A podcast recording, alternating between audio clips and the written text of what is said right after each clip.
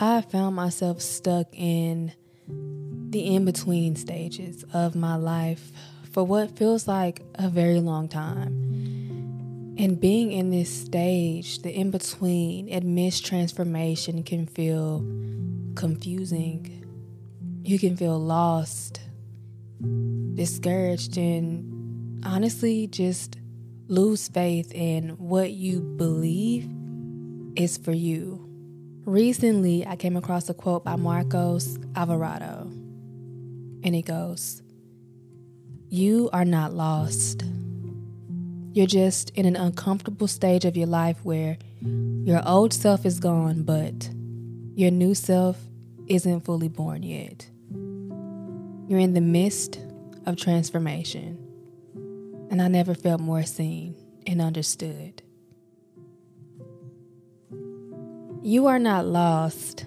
You're just in an uncomfortable space where your old self is gone, but your new self isn't fully born yet. I've never heard transformation, evolution described so beautifully. And although it's super beautiful, this space is challenging. I feel like I've been in this space for two, three years, I even remember myself saying, I feel like I'm transforming. I feel like I'm transforming. And the thing about transformation is an ever going process. And for me, what I'm learning to do is relearn myself over and over and over and over again because that's what transformation is all about.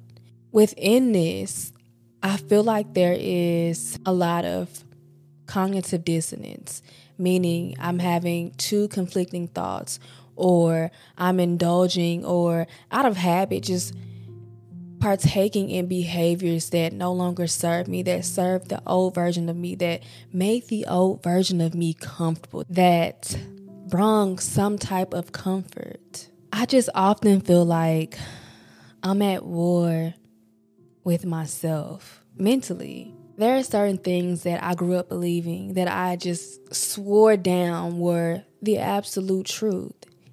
And when it comes to being at war with yourself, you really have to sit down with self and evaluate your thoughts, your values, whatever it is that you believe, and really ask yourself are these thoughts my thoughts?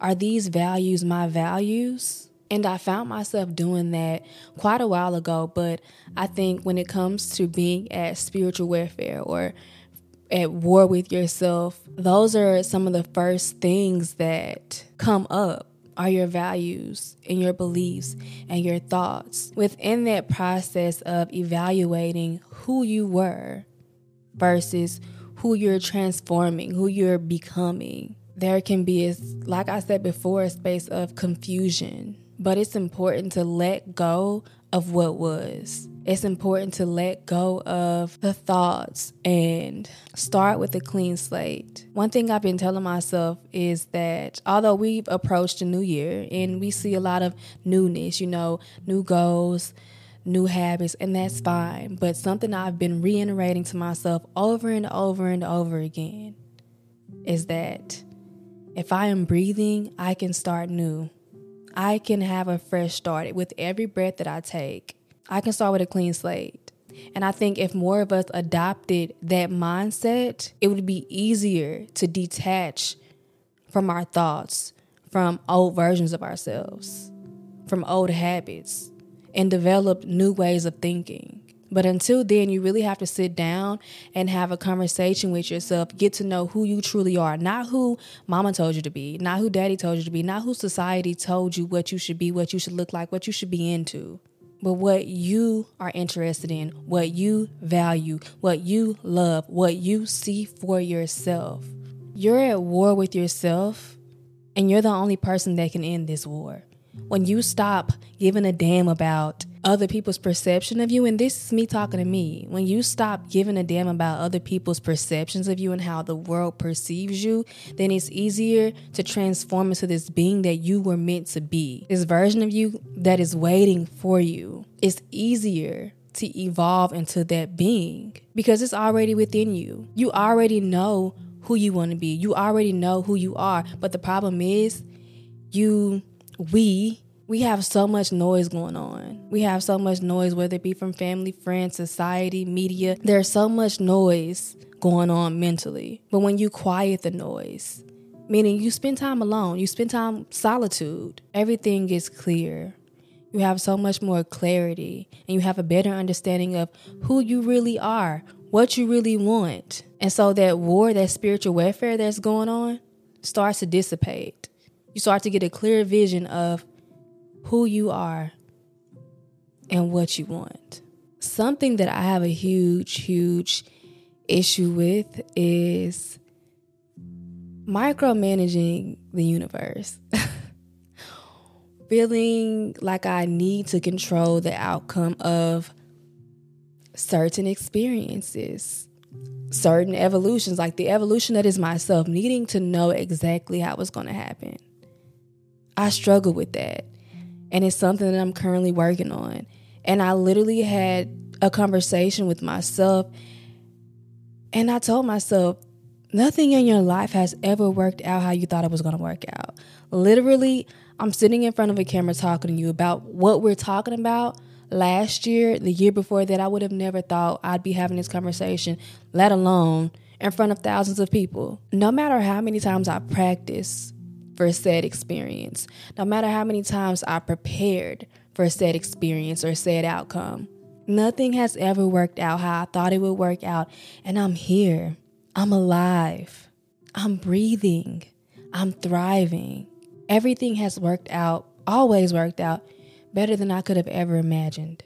And I was thinking earlier, I was just like, you know, we've all had jobs. Most of us have probably had jobs if you're watching and, or listening to this. We've all had a job and we've probably experienced a manager or supervisor that was a micromanager. And how did that make us feel? Annoyed, like dang near wanting to quit. And I put that into perspective when I'm thinking about micromanaging the universe with what's for me or with what I believe is for me or with what I want the outcome to look like. The universe is fed up. She like, girl, I said I got you. I said I'm doing it. You working, so I'm working. And I think about it like that, and it brings me so much more peace. And it's just another perspective that sheds so much light onto what it actually is that I'm doing. And that habit within itself of micromanaging the universe and wanting things to look a certain way or not having much faith, honestly, because I be telling myself, like, if you micromanaging, you're not being patient. That equivalates to having little faith. And this new version of me is very much a woman of faith. A woman who believes, a woman who understands that what's for me is for me, what's in the cards for me is for me, and there is nothing that anybody can do to take that away from me period. But it's easy to cling to old versions of ourselves because it's comfortable. Y'all know about comfort. we cling to it. We crave comfort. I find myself doing old habits and it's so weird it's so it's a strange place because something i used to do five six seven years ago i used to watch youtube videos of these girls on brand trips and doing all the things that i thought i wanted to do and I would live through them and I would disconnect from my current life and I wouldn't be doing things in my current reality to get to the dream or the manifestation that I wanted. So I find myself sometimes having the urge to be comfortable because that was my comfort place. Because t- truth be told, at that time in my life, I was very depressed. But that was my comfort zone. And I found myself reaching for that comfort. But the new me is like, no, ma'am. Let's pick up a book. Let's listen to an audiobook, a podcast. Let's watch someone on YouTube who is inspiring, who is talking and talk that we want to hear, who aligns with the person that we are today. Because once I fall back into those habits, it's just like, yeah, I've I've outgrown this. So I'm leaning into the person that I am today. I'm also giving myself grace if I fall back into these habits or try to fall back into these habits because I think it's important. The important part is I noticed it. This new version of me because I feel like they're this old version, you know, like the devil and the angel, the good and the bad.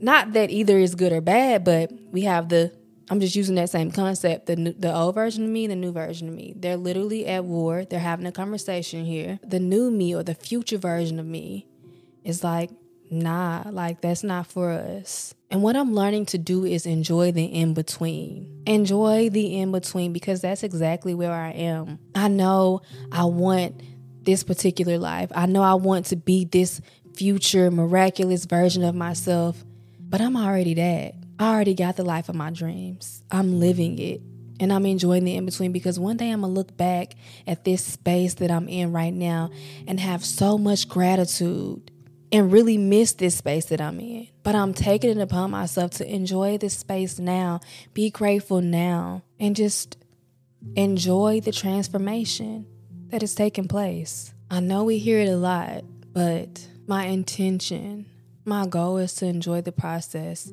enjoy the journey, and find peace, joy, happiness, and abundance in the now. Because if I can't find it now, I'm always going to be looking for it in the next place, in the next place, in the next place. And that's not what I want. So, intentionally, purposefully, I'm going to enjoy the in between and trust that everything is working out in my favor. The universe is conspiring in my favor.